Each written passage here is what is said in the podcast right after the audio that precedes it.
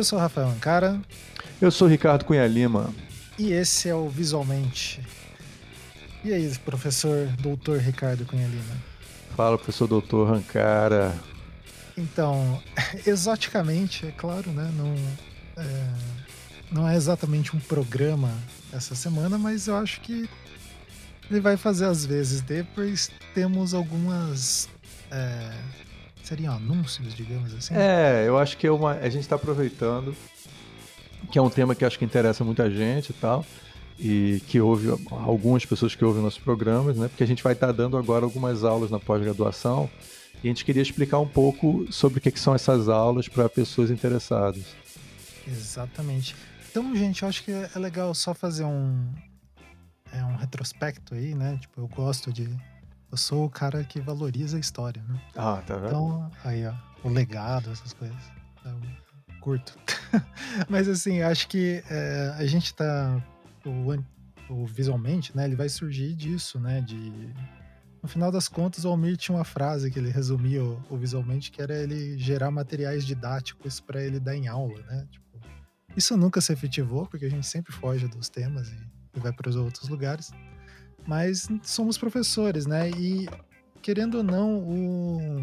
às vezes a gente até esquece, né? O que a gente fala aqui, às vezes produz algum efeito, né? Tipo, e, e geralmente as pessoas é, no Twitter e no, no e-mail do Visualmente ali vêm perguntar: ah, vocês sabem alguma pós, alguma coisa? Eu queria começar a entrar no mestrado e etc. E hoje a gente vai falar é, de algumas dessas nossas atuações ali de é, envolvendo a pós-graduação, né? É, então, eu fui aluno lá da UEL, na Universidade Estadual de Londrina, e em 2018, 19, foi, acho que 18, eu fui convidado pelo professor Rogério Gomes a dar aula numa pós lá, é, que tem lá, que é de direção de arte.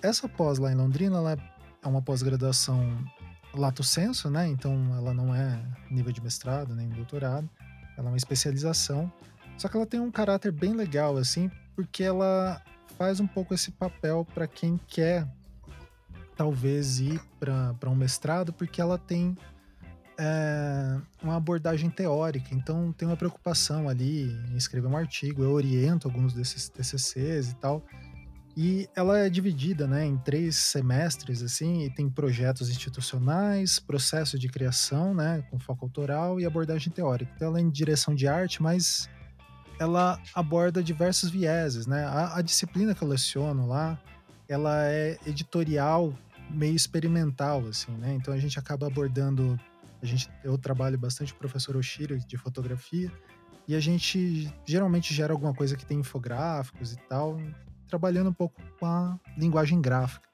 Essa pós ela agora, em 2023, ela tá fechando as turmas ali, né? Tipo, o prazo máximo para inscrição é dia 14 do 2, então tá quase aí. Se você ficou interessado, tem o link ali embaixo, né? E daí você corre lá, faz a inscrição. Assim, o corpo docente é bem interessante, uma coisa legal, ela é toda a distância online. Então, apesar de ser é, lá no interior, né, em Londrina, tem alunos do Brasil inteiro, né? Vejam aí o, se interessarem. Bom, professor, então é, essa aula na pós que a gente vai dar ali no UFPE, ela tem uma história interessante, né? A gente, na verdade, quando precisa pesquisar alguma coisa, a gente é, conversa muito sobre isso, né? e talvez acho que dar aula é um jeito de onde surgem essas ideias. A gente teve uma experiência bem interessante ano passado, né? Com o Guilherme, o professor Guilherme Rainói e o professor Rodrigo. É, que, o Guilherme acho que não participou aqui, a gente precisa trazer ele, mas é, o Rodrigo já participou, o professor Rodrigo Medeiros já participou várias vezes aqui, e a gente deu uma disciplina, né, sobre. É, a gente estava pensando um pouco de visualização de dados, infografia, né, e e deu uma certa. Re, revemos alguns textos de, de é, design da informação. Isso foi bem legal para a gente rever esses conteúdos, né? E pensar. E para agora, o que que estamos. Qual que é essa próxima disciplina que propusemos aí? Então, esse foi muito legal. A gente trabalhou muito princípios de design de informação, né? Mas uma das coisas que a gente sentiu assim, cara, que precisava aprofundar mais, é, porque a gente considera que é muito importante, é a questão da retórica visual, né? Ou a retórica do design, como você preferir.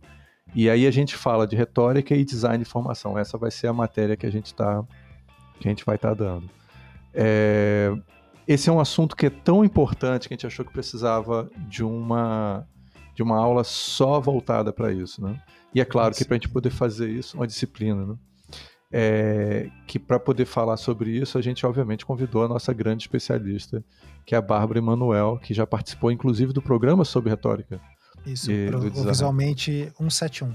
Que apesar isso. desse número, não tem nada de 171. Maravilhoso. E, e, claro que vai ser um prazer ter o professor Hanoi, que inclusive tem formação na área de comunicação, além de design também, é, e arquitetura. Então, assim, tá, nós estamos muito bem servidos aqui para falar sobre isso. Então, a gente, a nossa, o nosso, é, o nosso viés aqui, né, já usando termos acadêmicos aqui para vocês e tal. Então, o nosso viés aqui é a questão de como encarar a comunicação do design. E, e a gente tem uma posição um pouco crítica sobre isso. Já entramos direto já aqui na, na questão da, da, do conteúdo, cara? Ou você prefere eu que a gente aborde outra maneira? Não, eu acho que é isso. E, e acho que é legal, né, pensar assim, né? São professores. Eu e a Bárbara, em determinado. Quer dizer, em determinado momento, em grande parte, né? A gente vai estar tá online e você e o Hanoi vão estar tá presencial junto com os alunos, né? Exatamente.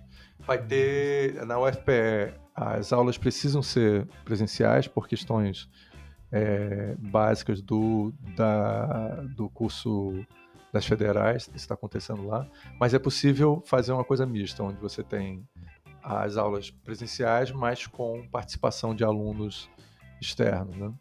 É, alunos, desculpe, alunos online. Então vai estar a mistura dos dois. É, isso vai ser uma coisa nova para a gente, a gente está animado para ver como é que isso vai rolar. É, então a questão da, da, retórica é porque, vamos lá para aquelas questões clássicas nossas de design. Né? A gente, o design ainda é muito preso a conce, conce, concepções de, de, design do modernismo do século passado. E é, a gente tem percebido a importância de se encarar o design pel, não por uma visão funcionalista que ainda é muito forte no design. Né? É, mas pela uma, uma maneira, uma abordagem que vê design como um tipo de comunicação, uma forma de é, interação e de troca de informação, né? o design gráfico pelo menos, né? é, e que a gente tem que ver essa subjetividade da comunicação e não ficar focado numa maneira muito objetiva, funcionalista de ver o design, tá? Então, é, acho que até, Ricardo, só complementando, pensando principalmente no design da informação, né, que tem, é, por mais que a essência da disciplina seja, daí falando disciplina de design da informação, né, seja uma comunicação objetiva, né, é, a gente tem discutido muito sobre como não dá para se furtar, é, não dá mais, né, tipo, para o design da informação, no caso, é, ou design no geral, se furtar de alguns temas. E a gente sempre vê né, que a, a retórica é algo que é sempre deixado de lado, porque ele talvez é ligado a uma questão muito subjetiva, né? Tipo, muito não precisa e coisas do tipo. Né? É, eu, a gente tem esse. A velha. A gente já falou muito, mas acho importante a gente trazer aqui de volta, que é uma, uma crítica séria à ideia de que design é neutro, né? Que design é funcional e neutro. Isso não, a gente não percebe isso, não percebe na realidade que a gente do trabalho do dia a dia, né? o que a gente tem experimentado assim. O design não, não é uma coisa onde você fica ligado só na função, não. você se preocupa muito na maneira como aquilo está sendo compreendido e na subjetividade daquela informação para as pessoas. Né? Isso é uma coisa que é sempre presente no design, e não essa coisa onde você está vindo é, generalizando, dizendo que se faz isso do mesmo jeito em vários lugares diferentes, assim, onde existe uma essência funcionalista do design e tal. Então, por exemplo, quando você pega e diz assim, qual é o papel é, de um cartaz, ah, informar e trazer informação para as pessoas e tal. Sim, mas tem muitas outras coisas que estão acontecendo ali. Né? O Isso. funcionalismo ele foca na, em elementos básicos, como por exemplo, no caso a, a Beatrice Ward tem um caso, um texto clássico onde ela diz que a, o design é como se fosse um cálice de cristal, né? onde você é, se preocupa com a função da informação, a maneira como as pessoas estão lendo aquilo, é, assim como você se preocupa com a função de um cálice de cristal, tá certo? É, e o mais importante, a informação, ela é, deve ser trans, o design deve ter um papel transparente de simplesmente oferecer conteúdo sem que o designer esteja presente naquilo, né? sem que o design se, seja percebido por aquilo, tá? Acho muito interessante essa proposta, assim, é, inclusive a imagem super poética dela, assim. Uhum. mas na realidade, a realidade é isso ele está propondo que o design seria neutro, ele não participa do processo, ele simplesmente é um veículo de comunicação, assim. Ele não é um veículo de comunicação, ele é parte da informação e as pessoas e você não é interessante que o design seja neutro, mas que ele se posicione sempre no trabalho dele. Então, a, o, todo o viés da retórica é completamente diferente desse, na é verdade, professor cara. Isso. E, cara, eu acho que até pensando aqui, né, enquanto você estava falando, como que essa máxima do que a gente tem é, pensado e discutido, ela faz. É, ela ecoa, assim, se parar para pensar, né, no, no que talvez seja uh, o ápice do moderno, assim, né, de tipo, a máquina que tá com qual a gente lida todo dia, né? Que é esse termo algoritmo, né? Que todo mundo fala do algoritmo. Se até nesse universo está se questionando, né? Que quem programa os algoritmos, se programa ele de alguma forma que ele vai cair em determinados vieses, por que, que o design e a comunicação seriam diferentes, né? Então a, a, a retórica ela vai vir, né? Essa chave que, de dar instrumentos técnicos ali é, vocabulário para a gente conseguir discutir isso né, e pensar sobre isso. Né?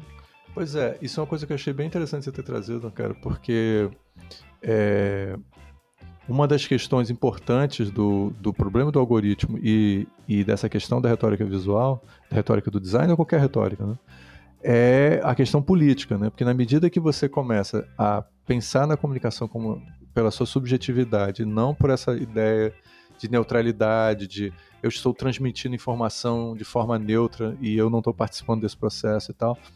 É como se você dissesse assim: olha, o Facebook não tem nenhum inter... os interesses de uma, de uma multinacional, né? Sei lá, que a gente pode uhum. chamar a, a, o Facebook, né? Uma empresa, uma, é, uma empresa internacional, assim. É, os interesses da empresa não participam da comunicação deles, nem dos algoritmos deles. Os algoritmos são só instrumentos de transmissão Isso. de informação, cara. Isso seria de uma ingenuidade absurda, assim. Né? É um tipo Não... de pensamento da época do termo transnacional. Exatamente. Então, na realidade, você tem que ver que existe uma retórica do, do algoritmo, existe uma retórica é, na, na, maneira como aquilo está sendo transmitido, porque existem interesses do Facebook, tá? É, que estão sendo colocados ali. Inclusive, interesses das pessoas que pagam para poder é, é, é, apresentar informações lá, tá certo? A gente sabe dos escândalos que eles tiveram com a, a, é, essas empresas que viraram os principais manipuladores das, de massas e que o, face, o gente como o Trump e o, e o Bolsonaro e tal tem contratado, é, como a Cambridge Analytica, né, que o pessoal deve ter ouvido falar disso, é, são empresas que têm, têm tido um papel importante de transmitir informação de uma maneira que consiga manipular grande quanti grandes quantidades de pessoas e que tem sido o principal instrumento da extrema-direita nos últimos anos. Então, se a, se a comunicação, se o design, todas essas coisas são neutros, como é que. Né? como é que ela consegue objetivos assim tão problemáticos? Né? É. Então, é, então a, a, nossa ideia nesse curso é mudar um pouco esse paradigma de neutralidade do design, sair desse tipo de discurso, especialmente dentro do design de informação, como a cara colocou bem, é uma coisa é, problemática na nossa área, assim, de ainda ter discursos que propõem neutralidade, né? É, e a gente começar a discutir, usar uma, eu vou usar de novo a palavra paradigma corretamente, é, usar um paradigma de design que possibilite as pessoas pensarem o design de outra maneira e poder pensar o design politicamente também, tá certo? E começar, quando você pensar o design, você vai perguntar, uma das primeiras perguntas é perguntar assim, a quem isso interessa? Né? A gente, inclusive, fez uma, um programa recente é, sobre a fotografia do Lula estilhaçado na Folha de São Paulo, e a gente discute isso, né, que é um dos pontos que a Bárbara sempre levanta. Né? Qual é o interesse por trás dessa comunicação? Tá certo? Por que é que a Folha de São Paulo escolheu colocar uma imagem ambígua do Lula estilhaçado na primeira página, que dá a entender também que ele pode ter levado um tiro, né? O que é que está por trás disso?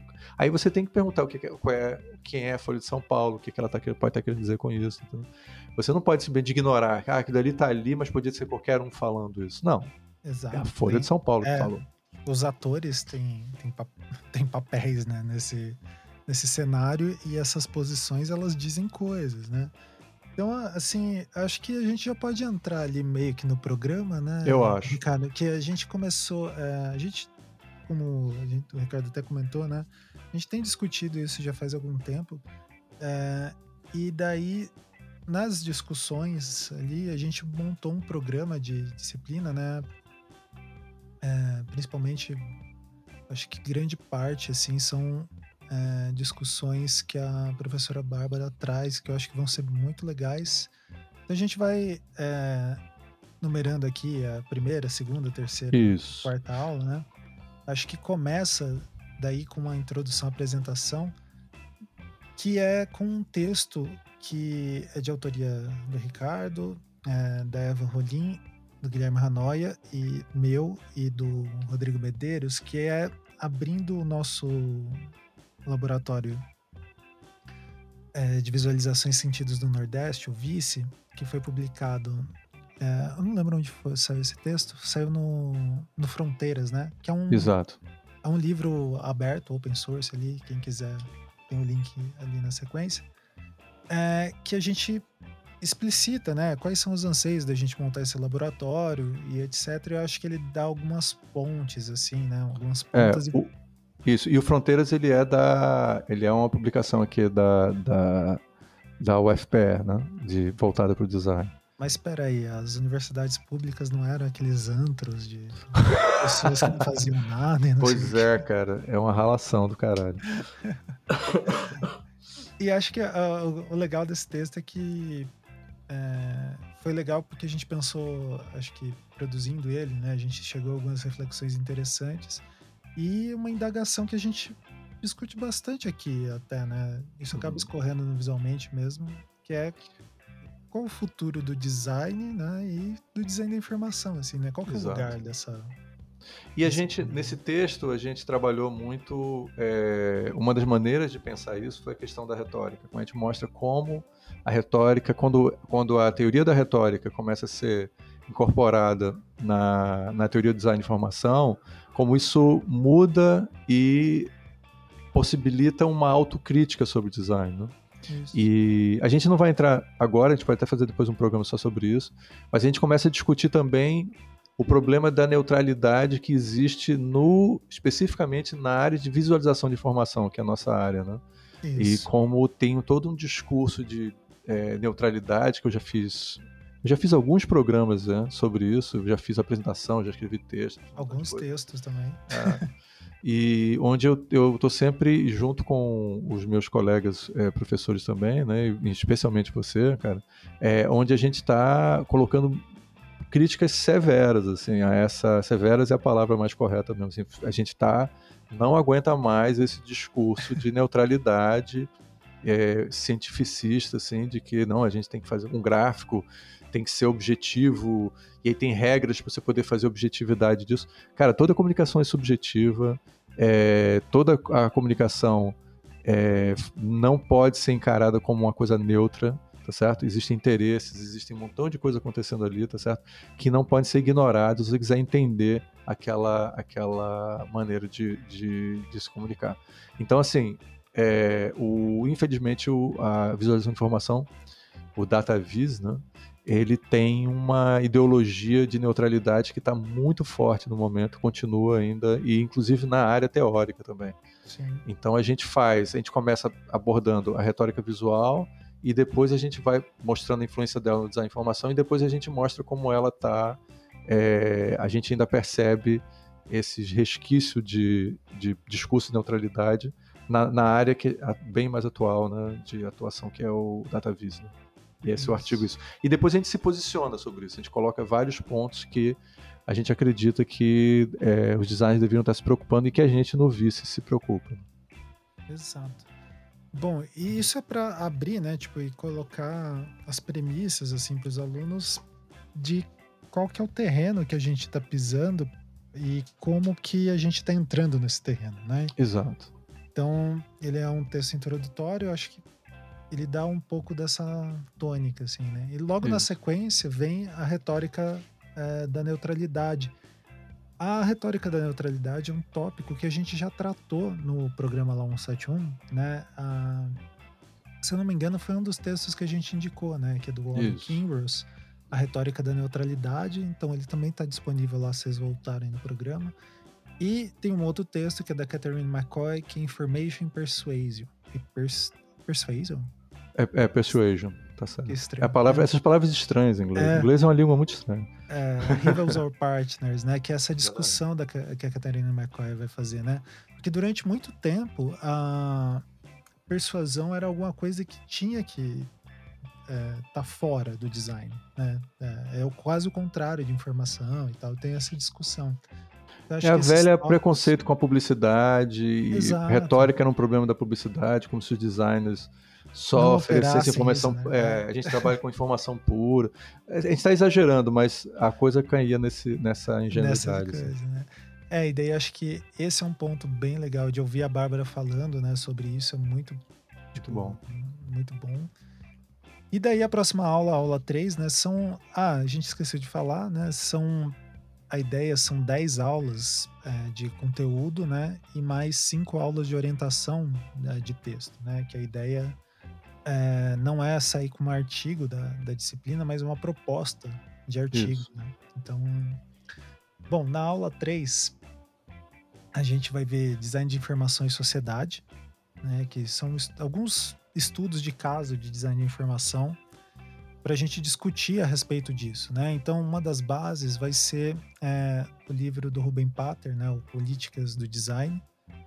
É claro, né? É, acho que até o, próprio Ricardo tem algumas críticas a esse livro, mas Sim. eu acho que ele é, ele é, ouvi uma alguém falando, não lembro se foi a Paula Cruz, não, acho que não foi ela. Eu lembro que eu ouvi alguém, pode ter sido a própria Bárbara, falando que ele é legal como um livro para graduação introdutório. Né? Sim. Né? E pensando que na pós-graduação a gente está formando futuros é, ou pesquisadores, mas também professores, né? Então eu acho que é uma discussão interessante, é um ponto de partida para essas discussões, né? Isso. A Essa, Bárbara gosta bastante desse livro, né? E acho que deve ter sido ela que você leu. Então, a, esse, esse livro ele, ele tem a gente falou, né, tem problemas e tal, mas ele, mas a premissa dele é muito boa, porque é ver o design é, como um, um, fenômeno político, que muitas vezes as pessoas não veem, a gente falou da neutralidade, né, discurso fal, falho da neutralidade, e uma coisa legal é ele ver que o design é bem internacional, então existem muitas maneiras diferentes de pensar o design. O problema que a gente tem tido muito na academia é que a gente tem sempre esse viés europeu, germânico, etc., que influencia a maneira como a gente vê design. E aí, esse livro tenta fugir de uma maneira de ver design e tenta ver outras maneiras diferentes, onde até às vezes a palavra design não faz sentido ser usada. Tá? Exatamente. É, mas o, o problema é que o livro, ele. É, a gente vai comentar lá. Tem algumas coisas muito boas, mas tem outras coisas. Algum, eles são vários ensaios, assim, né? vários pequenos. Vários diferentes estudos de caso, assim, sabe? E aí um deles, alguns deles são problemáticos, assim, mas outros são ótimos. Isso, daí a ideia é a gente discutir sobre isso, né?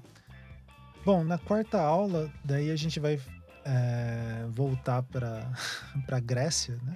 Isso. Apelos e partir pela base da retórica, né? O, acho que você acabou vendo isso bastante no teu é. doutorado, né? A Bárbara também. Então, é, a, a essência, aristotélicos, é, etos, logos e o patos. É, a retórica, na realidade, é uma das coisas mais legais dela, porque ela é uma das primeiras é, estudos linguísticos, assim, né? E é, ele vem desde a Grécia Antiga e ele é muito prático, ele é voltado para você é, poder se comunicar bem. E na época, claro, uma das coisas mais importantes era a oratória, até por causa do, da, do papel é, de poder advogar determinados pontos de vista na política, no direito e tal. E era uma coisa que, se, que era ensinada, inclusive ensinada para confundir a cabeça das pessoas pelos sofistas, que eram grandes filósofos da época e depois foram é, super criticados pela filosofia absoluta, assim, do, de ideias absolutas do, do Platão. Mas eu não vou entrar nessa questão muito, senão vou dar aula aqui, para acabar dando aula, né? Mas é, mas o, mas você não dá para fugir do Aristóteles, que foi o primeiro a escrever um grande tratado de retórica, né? E, e ele propõe, que é uma ideia que provavelmente não é só dele, mas ele propõe é, que existem três, três aspectos principais. E, cara, se a gente consegue usar isso no design, assim, no dia a dia, é maravilhoso, que é o ethos, o logos e o pathos. O ethos é a, é a, a, a, como é que vou dizer assim, autoridade do argumento, né? O logos é a razão e o pathos seria aspectos emocionais, aspectos de, de apelo emocional. Né? É, então, se você consegue analisar esses três pontos, você tem uma ideia de como é que aquele discurso está sendo montado. Uma coisa importante é ver o design como um tipo de discurso. E aí não um discurso Isso. verbal falado, mas um discurso que utiliza várias modalidades de, é, de simbólicas diferentes. Né? Então, é, é, eu acho é, isso, cara, é uma das, vai ser uma das aulas mais importantes para a gente introduzir o assunto, para as pessoas começarem a sacar como é que são os métodos de compreensão retórica. Isso. E daí tem um texto também do Buchanan, né, é, Declaration by Design, que também, né, vai falar de algumas é, o Buchanan ele teve um papel importante disso, né? de trazer essa, de, não de trazer só, mas de valorizar no design a, o, o estudo dos, de, dos clássicos da retórica, né? É, o Buchanan para muitas pessoas que não sei se, se quem for de pós-graduação deve conhecer ele do aquelas questões de wicked problems e coisas desse Isso. tipo que fizeram muito sucesso. Mas ele é um, no fundo ele é um cara que está trazendo a filosofia da retórica para o design e teve um papel muito legal. E ele é um cara muito interessante, um cara muito bacana. Bom, daí já a quarta aula preparando para a quinta ali, né, que é design e retórica visual, né, que daí entrando mesmo nessa questão, como o Ricardo falou ali, é, pensando o design como um tipo de discurso, não só visual, mas eu acho que nessa ideia de multimodalidade, de é, Perfeito. Que ataca por várias frentes, né? Tipo, Exato. vídeo, som, imagem e tal. E daí é praticamente impossível no Brasil você falar de qualquer ponto de teoria do design sem citar o Gibbon Cip. Sim, sim. e é, eu acho que é bem interessante, né, esse é, um texto dele, né, esse retórica é, visual no design. É, acho que tem algum. Não, tá certo. É, né? é, é isso mesmo. É, tem dois. É, tá, O texto é Retórica Visual, que é no livro Design, Cultura e Sociedade, que é de 2011. E daí vai ter esse outro texto do material digital. Então são alguns textos do Bonsip que vão servir de base para essa discussão, né? Tipo... E, e, e, logo vem um que eu usei muito no meu doutorado, que é o Hanno Eses, que aí ele está trabalhando junto com Alan Lupton, propondo um manual de retórica para designers, né? E aí ele usa muitas metáforas e, e, metonímias e figuras de linguagem, que é uma das método, métodos, evitando a palavra metodologia, né? é, métodos para poder falar. E aí a gente começa a dar algumas dicas de como as pessoas podem começar a aplicar é, métodos de análise para poder é, é, compreender o design. É, Aí esse, a gente tá começando. Esse trabalho do Hanoises e da Ellen Lupton, ele é uma coisa bem. É... Assim, falando, assim, né? não, e falando enquanto designer, assim, tipo, ele é uma coisa que me deixa bem confortável é, pensando um designer pensando a teoria, que é buscando esses exemplos, né? Tipo, e, e produzindo eles e articulando eles para ver os efeitos, né? Então sai um pouco dessa esfera, talvez é, abstrata ou metafísica, que pode parecer nesse momento ali da disciplina, né? E tem é, é, bem interessante esse trabalho, né? Então acho que isso é uma das coisas também que a gente sempre é, é eu acho que é um daqueles comenta. momentos onde muito do que a gente fala de retórica visual, ela parece muito ampla e vai muito além até do próprio problema do design, ele trabalha com várias outras questões. Mas no Hanueses ele vai direto, ele discute estilo do desenho, da tipografia, ele é um cara que vai muito na, nas questões clásicas do design, assim, então é, é, a gente, né? é, a gente sente bem à vontade assim com, com a abordagem dele. E daí, no sexto encontro, a visualização de dados, né? Então, que a gente é, essa é uma. Talvez é, eu e o Ricardo, a gente sempre bota esse, essa ressalva, né? Porque como a gente acaba vindo da infografia, né? A gente entra nessa conversa pelo viés da infografia, né? A infografia ela tem uma, uma camada retórica ali muito grande, né? E isso entra em debate quando vai discutir visualização de dados, né? Então a gente vai voltar ali nos clássicos do, do DataVis pelo viés do, do design ali, né? Quando chega nessa margem ali. E essa margem especificamente é quando a, as visualizações são usadas para fins, é, digamos, não éticos, assim, né? Exato. Então a gente vai usar a, a, o livro do Alberto Cairo, né? O How Charts Lie.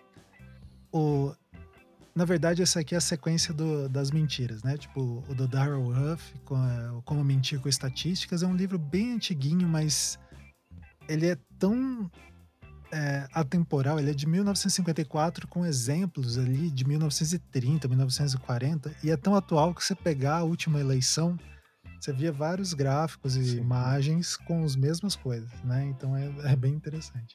E daí, do Everett Jones, é, o como não ser é, enganado no, com o como mentir com, com gráficos, né? É, o Everett Jones ele tem uma série de livros, né? How to Lie with Charts, How to Lie with Maps, se não me engano é dele também.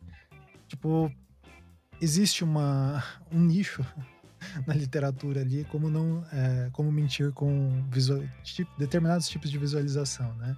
Então ele vai fazer até uma brincadeirinha ali com isso. E por último, um, um livro que é bem clássico mesmo, é o, o guia do Wall Street Journal de Information Graphics. Eu estou usando esse termo porque não é exatamente infográficos, né? Fica naquela fronteira de gráficos. Não, o Information Graphics poderia ser infográfico, mas como a gente está Aí a gente vai discutir o que é infografia. É, não, mas, assim... mas, é nesse livro específico ali, que ele está falando mais de gráficos. A Donna Wong, que é a autora desse livro, ela vai citar. É tipo como ah, se fosse um. Sim, claro, ela dá dicas de gráficos mesmo. É. Ela usa um pouco inadequadamente o Isso. termo Information Graphics. É como se fosse um manual de redação é, é. da Folha, a gente tem aqui. É Voltado para gráficos. É, é. Manual não de precisa gráficos. necessariamente ser infográficos, é verdade. Exatamente. Eu não tinha parado. Cara, interessante, eu nunca tinha parado de tocar nisso, mas é verdade. então, esse livro ele é, ele é capcioso, assim. É. Então, e é um manualzão que... muito bom, Sim. assim, é, é, mas como sempre, a gente também pode, vai estar usando ele para, não é criticar ele, mas abordagem de ter regras para as coisas. Né? Então, Isso, e até a, as, é, tem as problema. Arbit... Regras são boas, mas também tem problema. É, algumas arbitrariedades dele, assim. Eu lembro dela, tem alguma coisa sobre os gráficos de pizza sempre começar no sentido horário. Tem uma, umas coisas assim. É, e também Mas tem, tem uma coisa que a Bárbara tem feito que é o contrário: é valorizar as regras para mostrar como as pessoas é, é, burlam as regras para poder manipular a informação e parecer Isso. que está tudo ok. Então tem, tem os dois lados: tem a, a, a, vantagem retórica das regras e a desvantagem também. Então, Exatamente. Tem, tem, na academia a gente nunca você vai encontrar na pesquisa assim, o cara diz assim, é isso e acabou. Não, Isso, você sempre está vendo vários pontos de vista. então, e daí nas próximas aulas, na 7, na 8 é, e na 9, a gente vai ver alguns elementos né, também. É, na sétimo encontro, a gente vai ver sobre os mapas, né? Que é a discussão da retórica dos mapas, né? Então, eu acho que é interessante daí, a, vai, a gente vai ler o, o texto da obra da Bárbara, né? Retórica no design gráfico, que é é um livro básico, todo mundo tem que é um Isso. livro que está de graça, vocês podem baixar agora, tá? Que é, é... acho que é a tese de mestrado, né? Da, é a da tese de mestrado dela que foi escrita em inglês na Alemanha e, e aí traduziu. agora ela, ela traduziu, exatamente. Isso. E o livro do Mark Monomier, é Monomier, ah, nunca consigo falar o nome dele, que é o How to Lie with Maps. Eu confundi é, o How to Lie é, with Charts é do Everett Jones e o With Maps é do Mark. Blá, blá, blá. é, que é um livro também bem interessante.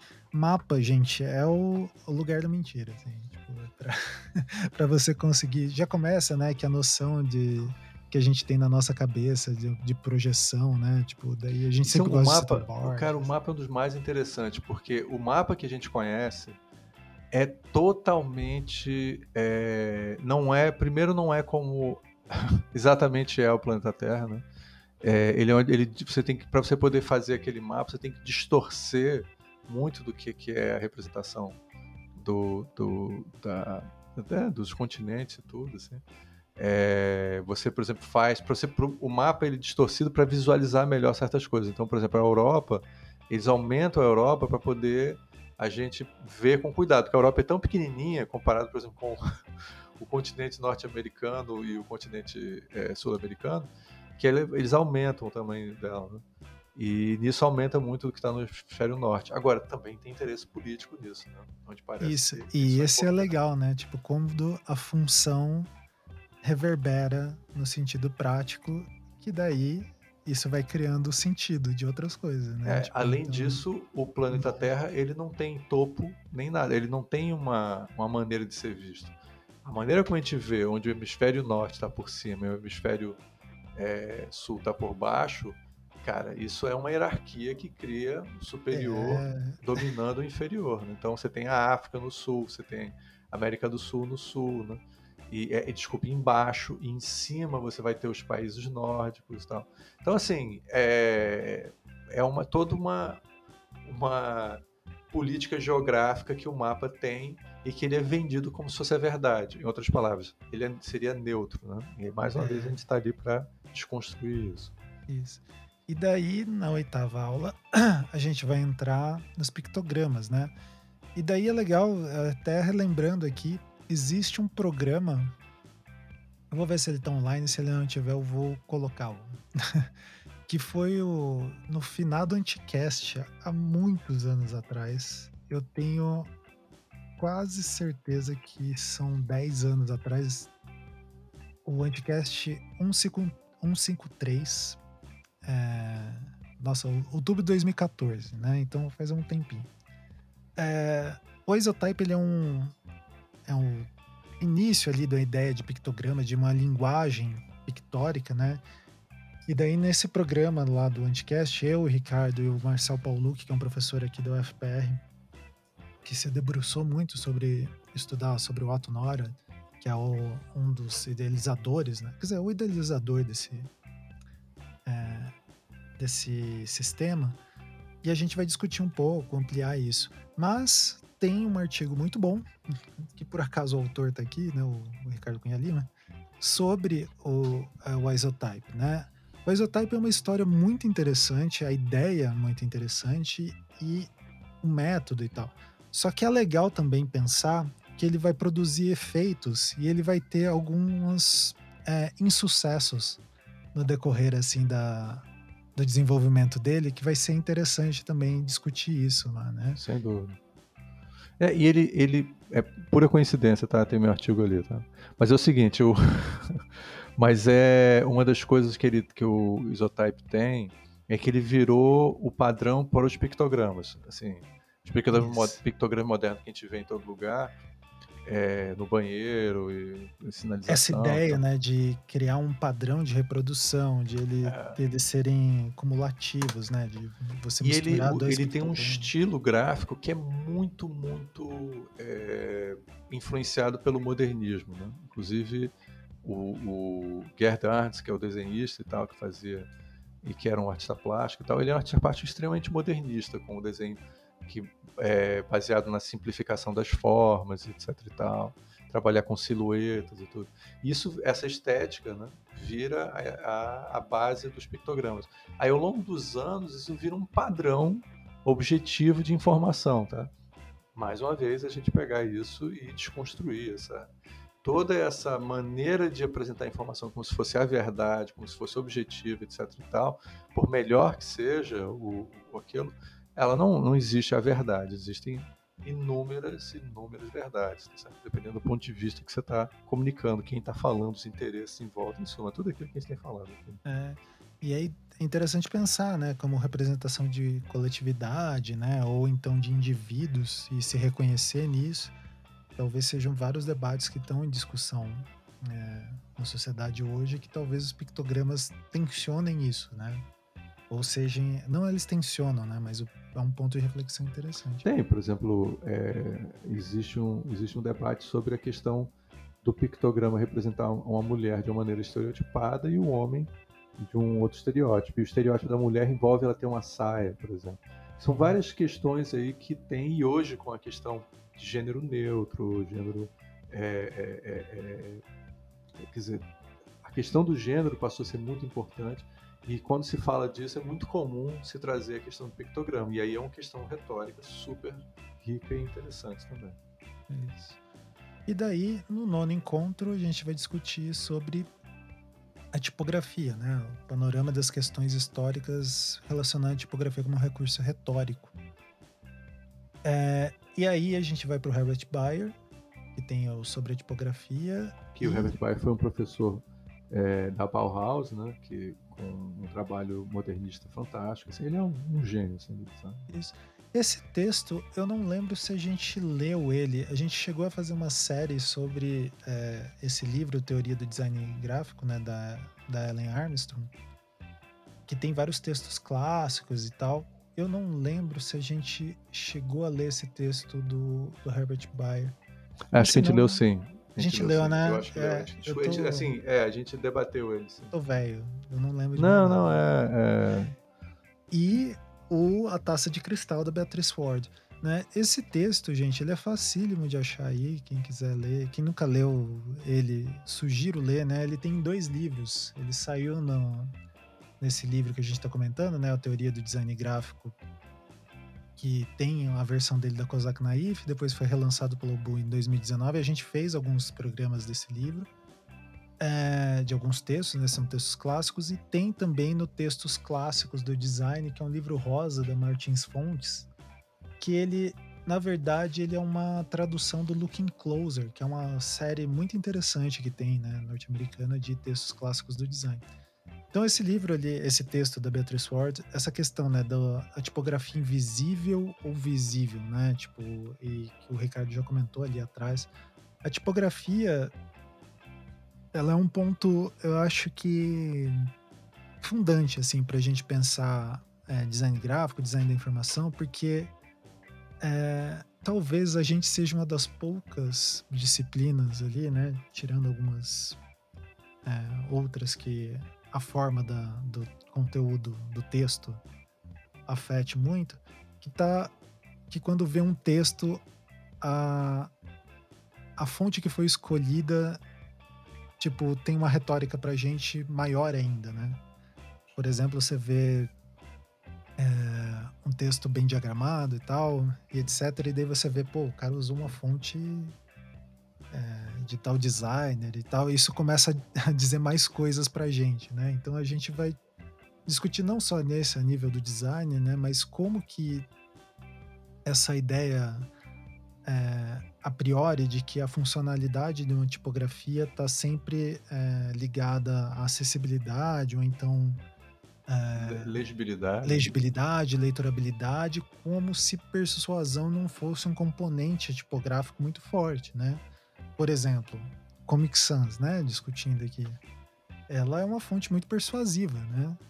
Não se uh, agora os meios pelo que ela consegue essa persuasão que a gente pode discutir, assim, mas é claro é, que ela vai e, ser E tem uma questão né? do contexto, né? Quer dizer, se você usa Comic Sans para é, é, para ser lúdico, tá certo? Claro que existem fontes que eu acho muito mais interessante a Comic para usar, mas se você usa ela para os contextos é, é, onde ela, ela consegue fazer o papel dela, para qual inclusive ela foi feita e tal, é, ou você encontra contextos onde ela pode transcender e fazer coisas interessantes também. Em geral, ela caminha mais nesse, costuma caminhar mais nessa questão mais lúdica e tal. Aí beleza, agora você vai e usa a Comic Sans para uma coisa que não é adequado, aí você está confundindo um pouco é, as pessoas que vão ler, tá certo? Você vai trazer, ah, é o que eu quero trazer um, um, uma energia lúdica para o meu discurso, é, meu texto, porra, fiz aqui um, é, um parecer técnico de, de, de, de, direito, sei lá o que, sabe?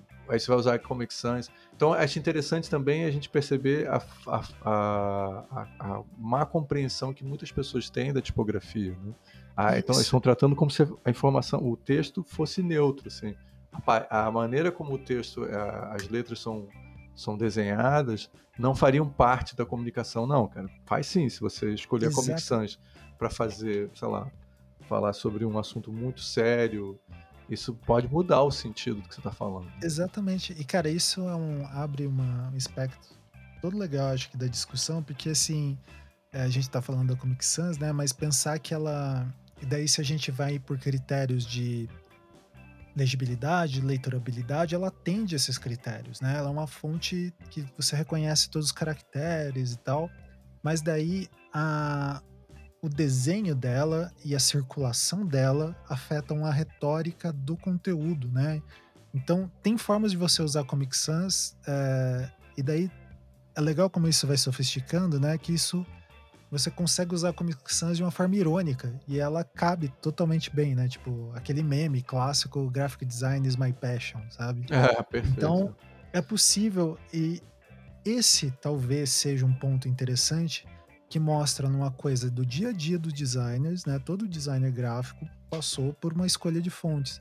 A escolha de fonte, às vezes, uma escolha de fonte bem sucedida, ela está muito mais ligada a essa adequação retórica do que exatamente um critério mais técnico-funcional, né?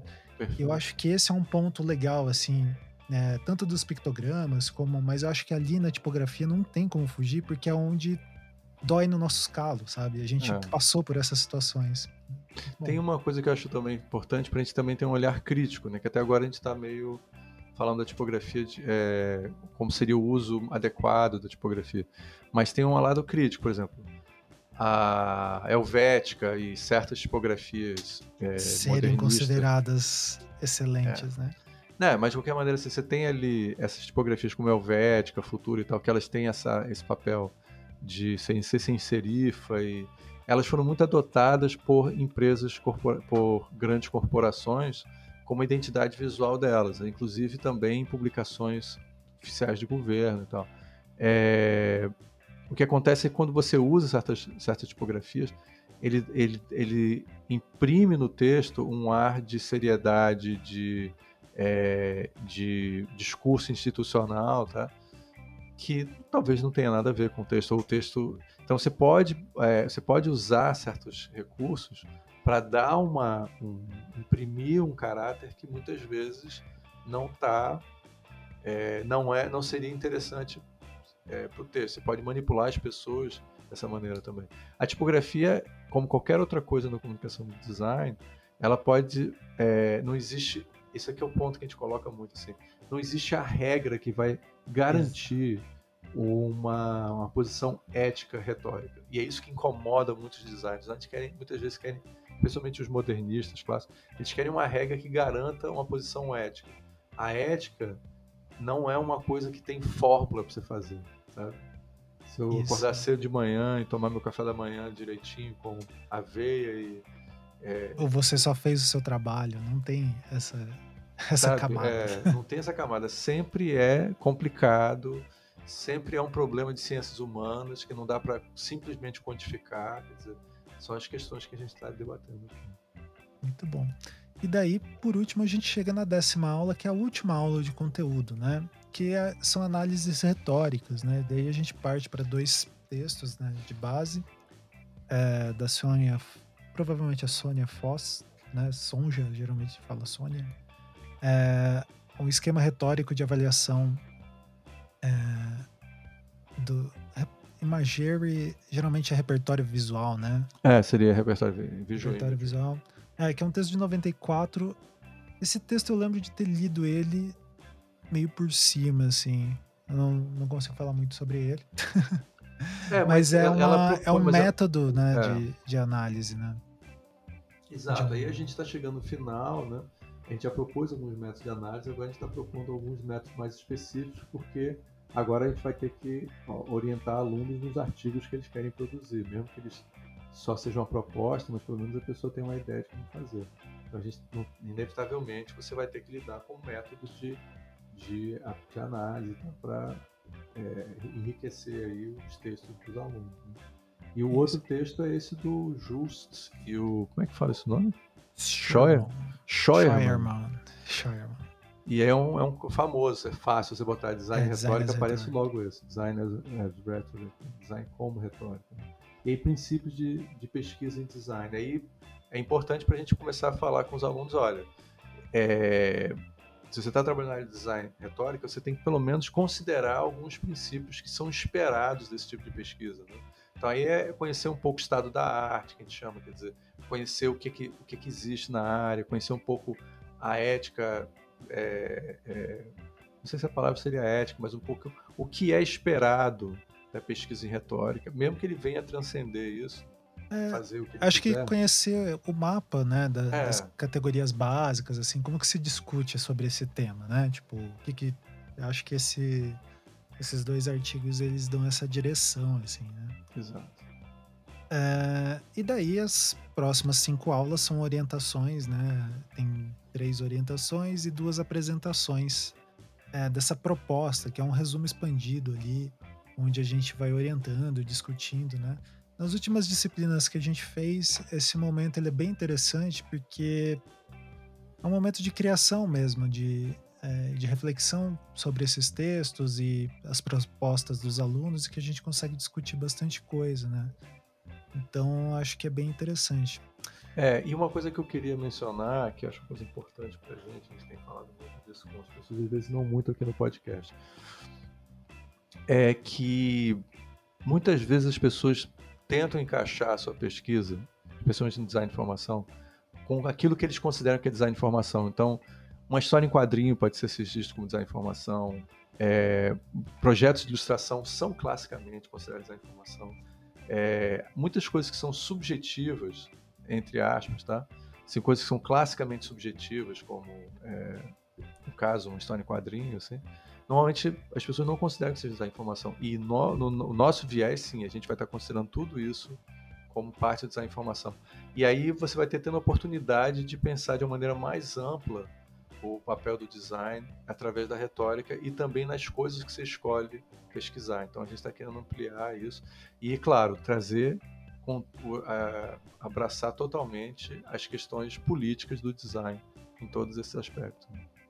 Exatamente. Muito bom, professor Ricardo. Então, para quem achava que a gente não conseguiria fazer um programa de uma hora falando sobre um programa de aula, a gente consegue. E, gente, né? Se vocês estiverem interessados em alguma dessas coisas que a gente está falando, escrevam para a gente. O melhor, eu acho, vocês podem mandar pelo e-mail, mas eu acho que a melhor maneira é mandar mensagem para a gente pelo Instagram, tá? É, Isso, pelo gente, Instagram ou Twitter, que daí a gente Twitter. vê lá. É, e até para quem, por exemplo, é claro, né, essa disciplina ela é mais voltada ali para o pessoal que está em, é, em Pernambuco, né, que consegue lá ver presencialmente a, as aulas, ou, é claro, a gente está falando bastante para os alunos que estão matriculados no UFPE, né, no PPG Design da UFPE, assistam essa disciplina, se matriculem. Mas eu acho que é interessante até para que é uma ideia, né, Ricardo, da gente às vezes não o curso completo, mas é, é, propor uma roda de discussão até com colegas que dão aulas em outros PPGs. Se achou interessante, sei lá, a gente debater ou, ou discutir, eu acho que é uma coisa que, pelo menos eu e o Ricardo, a gente. Esse, é, ano passado, esse ano, né? O ano passado e esse ano a gente estava a fim de se preparar para discutir mais sobre isso, né? Mas a vida aconteceu ali, várias coisas, a gente deixou esse projeto um pouco é, em é, a gente está querendo estimular mais esses debates, talvez fazer grupos de estudo Isso. abertos, assim. É, então, mas de qualquer que... jeito, qualquer interesse que tiverem, é legal a gente saber do seu interesse e vocês mandarem mensagens pra gente, pra gente poder Exato. ver o que a gente pode fazer. E os links estão ali embaixo. Eu acho que é isso. Certo? Então, Certíssimo. Ah, sempre lembrando, se você gosta dessa bagunça aqui, dessas coisas, contribua lá no Padrinho a partir de 5 reais. Dizem que em algum momento aí desse ano você vai receber uma. Quer dizer, quem já contribui, né? Vai receber algumas coisas em casa. Tá? Exatamente. então, é isso. Vamos dar o tchau aí. Tchau. Tchau. tchau. Retórica visual.